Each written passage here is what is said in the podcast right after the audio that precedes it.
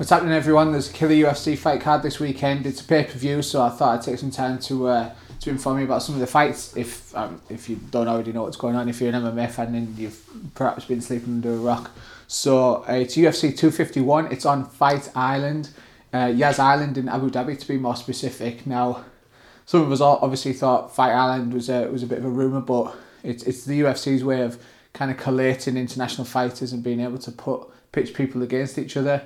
I've been watching the embedded vlogs and there's some, some pretty cool footage of them all getting privately flown to, to Abu Dhabi and uh, some very expensive planes. So more power to them. I, I guess it's it's probably the only option at the minute of the way of pulling together international fighters due to the obvious COVID crisis going on. But the card top to bottom is pretty great. There's some wicked fights on the prelims, so make sure you have a look at them. I think David Grant, David Grant, sorry, is on the early early prelims. He's from Sunderland, so good for him to get out into Abu Dhabi and uh, get a scrap in there. It wouldn't surprise me if this is somewhere that they just kind of keep as a stable and somewhere to put their international fights at all times. I mean, I'm sure it costs them a fortune, but the United Arab Emirates for a long time have tried to buy an ownership share in the UFC because they've always wanted fights there. Someone initially, a sheikh was trying to pay to have Khabib, the Khabib and Tony Ferguson fight in Abu Dhabi, and only him and like ten of his mates would be able to watch it. He wanted to like effectively pay the UFC the amount of the gate that it would be, so they have like this on private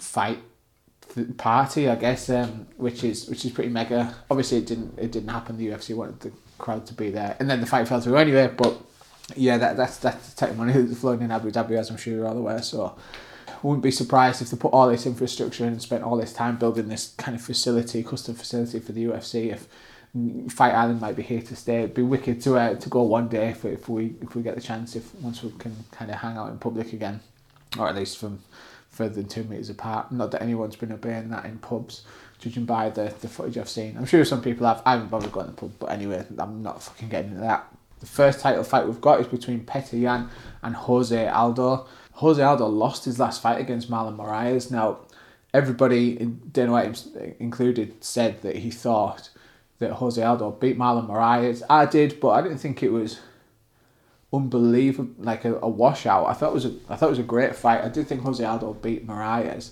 Um, but it's the first time that I think I've seen the UFC kind of take that and action that, and then just kind of like scrub it and go, fuck it, he's the next title contender anyway.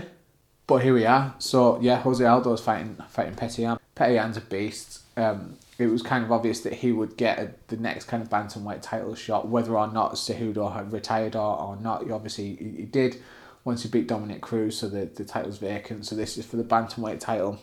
And you cannot but think whoever wins this will fight Aljamain Sterling. Um, or potentially Cody Garbrandt. You know, they were both on that on that amazing card and both had amazing wins. And you kind of thought, I, I initially said that it might be one of those two that fights Petr Yan for this title, but they've gone with Jose Aldo. I mean, he's a beast. You've got to give him props. You know, the, the featherweight champion for an ungodly amount of time until he got disarmed by Conor McGregor. Um, and then he, he never quite found his groove. You know, Holloway pieced him up. Holloway was much bigger, and it seems like bantamweight's a much better fit for him. And um, he's still he's still young, Aldo. He's still obviously he's, he's got it in him to win. So I think it'll be a really really really good stand up fight. They've both got power. Jose Aldo's been leading the way for hasn't thrown any leg kicks for a long time now, so it'd be interesting to see what he kind of pulls out of the bag and, and, and how he picks apart Petr Yan's fighting. You know, Petr Yan spends his camps in um, in Phuket in Thailand, so it's going to be like a stand up battle. I can't see this going to the ground. I think it'll be an absolute barn burn. I think it'll be a great fight. So super excited for that. So that's the third fight. This could be a headline fight, obviously, on, on any card, but they're making a big deal out of it. They're on Fight Island for the first time, so um, it should be should be a banger. It wouldn't surprise me if it went the distance, but equally, I think if anyone's going to knock anybody out, it might be Petr Yan, unless Aldo stops him with leg kicks. But uh, you know, if you're training in Thailand that often for, for your full fight camps, I can't see him really losing by a leg kick just based on on you know where Thai kicks came from, and he's going to be used to them. So. Uh, so we'll see. Having said that, Aldo's got a wicked left hook as well, so anything can happen. But two scrappy bantamweight, I think it'd be be wicked. And then whoever you know wins that possibly fight Sterling or, or Cody Garbrandt, or they might fight each other. Bantamweight looks amazing at the minute, so definitely want to watch. I, I don't know don't know why Cejudo's well I do know why Cejudo's stepped away, but there's some killer matchups for him there, so it wouldn't surprise me if he tried to come back and, and regain the title. Next up, we've got Alexander Volkanovski versus Max Holloway for the featherweight title. Now, this is Volkanovski's first title defense since previously beating Holloway. Um, in a fight that you know everybody was kind of on the Blessed Express. I, I had Holloway down to win. Um, I didn't see how, how Volkanovski could beat him. I just thought his stand up was too too technical, too good, and he was too long. But um, you know Volkanovski absolutely brought it. He threw a lot of leg kicks um, which obviously hurt. There's been some contention this week between the two about Holloway just saying that they didn't hurt and they were just scoring points, and that's how he effectively won the fight. But he kind of just he just put the pressure on Holloway and, and, and walked him down, and it didn't feel like Holloway could really get going, perhaps until the fifth round. So it'd be be cool to see how, how this plays out. Obviously, Holloway is going to want to get his title back. He was the featherweight king for however long. He's, he's phenomenal and will go down as one of the all-time featherweight champs. It's like him and Jose Aldo for me. I read that Volkanovski actually asked for this fight, so I think he wants to kind of really put an exclamation mark on it and get Holloway out of the conversation. So it's tradition that once a champ has been so dominant for so long that they often get an, an not an instant rematch but a rematch further down the line or um, that might be the next fight. So you often have to fight the same guy twice in a row if, if they're a really dominant champion to kind of prove that you are the, the hot shit and you are better than them. And that's what Volkanovski is here to do. I think Holloway will have attempted to fix any holes in his game if he saw that there was any holes in his game from the last fight, or at least block some leg kicks. Um, and then perhaps maybe move more, get on his bike more. Volkanovski's a big, strong featherweight. Rogan and everybody goes on about the fact that he used to be 260 pounds, which is heavyweight, and he, you know, he used to be this massive, massive rugby player. So he's, he's cut all the weight. He's now like he's trim and shredded, but he's still got a lot of power, in his legs are like tree trunks. So uh, again, I th- this this is a total totally the way fight for me. If Holloway hasn't learned, Volkanovski, Volkanovski sticks to what he's good at. He's just going to do the same again, and he'll he'll he'll, he'll point him and he'll beat him. He could could even knock him out if Holloway gets sloppy. You know, Holloway has took some big big punches over his time. He's had some absolute barn burners. Taken a lot of punishment. I'm sure he's taken the right precautions and saved plenty of time off, but the chin only lasts so long, so it's a very real possibility that he could get dropped by Volkanovski in this. However, the man's a machine. He could he could very very easily get on his bike, use his distance, and, and pick him apart and do go back to what Holloway does best and, and really really kind of just once he gets in his rhythm and in his time and just just pick him apart and it, it's kind of the ball's down kind of in Volkanovski's court. He's got everything to lose at the minute. He's he's got to keep his pressure going and stop Holloway from being able to do that. So it should be a really interesting technical battle. See how that pans out. So headline fight of the night, we've got Kamaru Usman versus Jorge Masvidal. Up until a week ago, we had Gilbert Burns fighting for the title, but unfortunately, he's tested positive for COVID nineteen. He seems fairly healthy. I, I imagine his immune system's amazing. Athletes often are. So fingers crossed that he makes a full recovery and comes back. Obviously he, he got the title fight off the strength of his absolute domination over Tyron Woodley, something which Kamaru Usman managed to do as well. He then absolutely decimated Colby Covington, something that we thought might have a lot more wrestling in it, but the fight itself was a completely stand-up kickboxing match. Him and Colby Covington still, I imagine, hate each other. They wanted to kick the shit out of each other, and they did that for five rounds. But Usman topped out. Usman was the much better fighter on the night. It was it was a it was a phenomenal fight, phenomenal performance.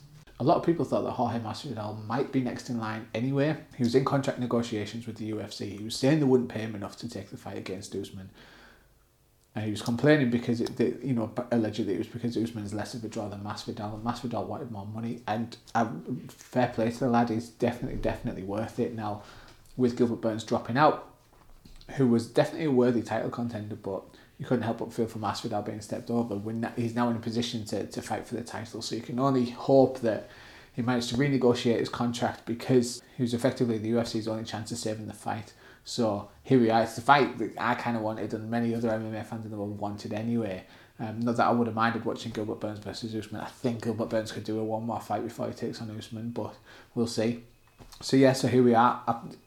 Jorge Masvidal versus Kamaru Usman. It's on a week's notice, so he's going to have effectively won't have had a full training camp. We know he likes to party. I think he said he was drinking beer somewhere when he when he got the call asking if he wants to fight. He is a dog. He is a backyard fighter. He will fight anyone at anywhere at any time. But it's whether or not his body is going to be in the correct shape for him to, to fight to how he wants to fight it's obviously going to have an effect on him. So we'll see. I hope his cardio is ready. You know, Kamaru Usman is an absolute beast, and he's been training for a long time for this fight. So his cardio is going to be there. It's going to be ready, and it, it it's going to be a tough fight for Masvidal. Having said that, Masvidal got some amazing, amazing power. He beat Darren Till, beat Nate Diaz, that flying knee against Ben Askren, like Jesus Christ, he's he's had a bit of a renaissance and he's he's now right up there in title contention. So I wish he could have had a full camp. But having said that, it's not unlike Jorge Masvidal to rise to these occasions. I think I think he's an amazing fighter. He's the type of MMA fighter that MMA fans that talk shit and eat Doritos on the couch love to think that they'd like to be. Um, because he's a maverick, you know, he, like I say, he's an old school backyard fighter, but he's, he's got this, he's got a new school skill set. His boxing's really good. His wrestling's phenomenal, but I don't think it's good as Kamaru Usman's.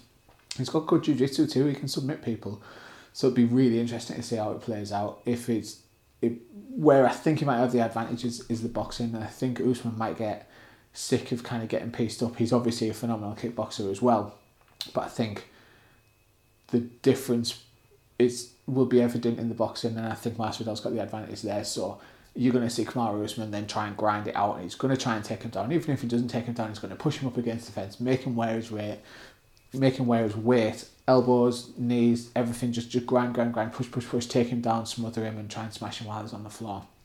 We'll see what happens, but I, I'm rooting for Masvidal just because I I love him as a fighter, and uh, nothing against Kamaru Usman, but it'll just be one of those amazing stories where somebody comes in on six days' notice, complete underdog. He's had this backwards battle with the UFC going on for, for some time. It should have been his title shot anyway, and now here's his chance on six days. I hope he makes the weight. I'm recording this on Thursday, so it's before the weigh-ins on, on Friday, but I'm sure he will. He's a professional. They've got the whole UFC Performance Institute kind of there and guiding them, making sure he's eating right. So, um, so yeah, Masvidal by knockout, but I, I think more realistically, it's going to be Kamaru Usman by a decision and we'll see what happens. Either way, after that, I'd love to see Masvidal then fight Colby Covington. I think if Masvidal loses, then fight Colby Covington. If, if he beats him, anything, anything's there. It could be nice to see him versus Gilbert Burns and see what happens there. And yeah, we'll see what happens. But phenomenal fight. It's your headline fight. It's going to be great. The other thing that, that everybody's kind of been mentioning, if Masvidal does pull it off, then he's effectively taking down Usman's six-year, 15-fight winning streak in his first, he won his first professional fight, Usman, and then he lost his, his next one. I think, or the other way around, or he lost his first fight. Either way, he's snapping a 15 fight win streak, so which is crazy. You know, if, if Masvidal does pull it off, it's just another thing to kind of add to his insane checklist of, of ridiculous accomplishments that he's done. But it's going to be tough. And I think if he does it, he might have to knock him out, and that's, that's no easy task. So I think decision wise, if, if it plays out over five rounds, it's Usman's all day because the pressure looks unbelievable. We'll see what happens with that. So yeah, that's UFC 251. It's on Saturday night. Fight Island. It'll be on early hours of the morning again. I imagine to sync up with America's pay per view times. All the fighters were saying that they're like they're staying up all night because they're effectively some of them are going to be fighting at half seven in the morning. However, at the reasonable time on Saturday night is the next Polaris Professional Jiu-Jitsu Invitational. It's an eight-man tournament with uh, a ton of jiu-jitsu guys for, based in the UK for obvious reasons. Um, but it, there's like ten thousand dollars up for grabs. Polaris always put together a wicked, wicked professional tournament. It looks slick, it feels slick, and the the matches are second to none. So it should be really, really good. Tom Breese is on there. You know, obviously current UFC fighter. Ross Nicholls is on there. Freddie Bosco on. There's some beasts going head to head for that ten thousand dollars. So that's at seven pm. I think the main card will kick off. There is some super fights on there as well. So make sure you check that out. Um, and I hope they have a successful event. I've done a lot of work with the Polaris guys in the past, and it's it's it, it's been amazing. So fingers crossed for them. Check out ridgejujitsu.com. The last batch of t-shirts should be with us probably by the end of this week, I think. Uh, so they'll land on my doorstep. I'll get them packaged and out and, and out to you guys as soon as I can. Thank you everybody that ordered. They, uh, they're going to look amazing. I'm really excited for you all to see them. So yeah, they'll be with us soon. Thank you for being patient with that. Again, lead times are just all over the shop because of COVID, but uh, I'd like to think I set that out and everybody knew that at the start. So again, thanks for your patience and thanks for your trust with them. Uh, I can't wait to see them and get them out into the world. After that, I've got the next designs ready, so I'll drop the other designs as well. Some uh, some cool summer summer vibes on them. So I hope you like them. They'll they'll yeah by the end of July definitely they'll be on their website. So keep your eyes peeled on ridgejujitsu.com. Subscribe to the mailing list if you want more info on there because I'll keep dropping information about when I'm shipping stuff out and when the new lot of t-shirts will get dropped as well.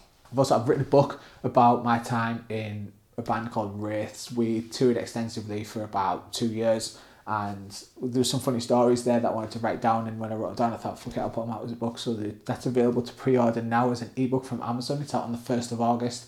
I'm going to do some paperbacks as well with some exclusive artwork hopefully and, and sign some things. So if you're into if you if, if you're more a paperback guy I mean it won't be big you know it's, it's a collection of short two stories effectively then um, yeah, there will be some paperbacks available. If you're an ebook kind of guy and you want to download it, it's available for much cheaper at the minute until the 1st of August. So I'll put a load of links below, but have a look at that. It's called Vagabonds.